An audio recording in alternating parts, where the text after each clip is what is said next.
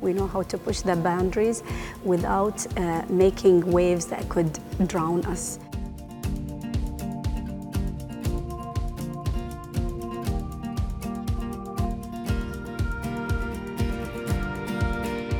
We are given a platform where we can speak our mind in a way that it is done creatively and it's not done on the nose.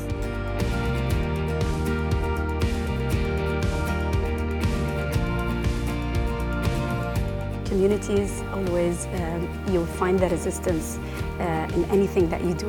And that's okay because it's another voice that you have to listen to and you have to understand and you have to work harder.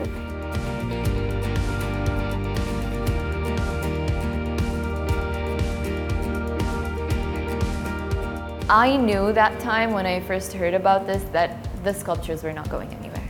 They were commissioned for us and whoever made that decision, honestly, to leave it where it is, made the best decision because honestly, I know people are going to change at some point. The art scene is the best place to say something. There is an underlying message in everything that we do.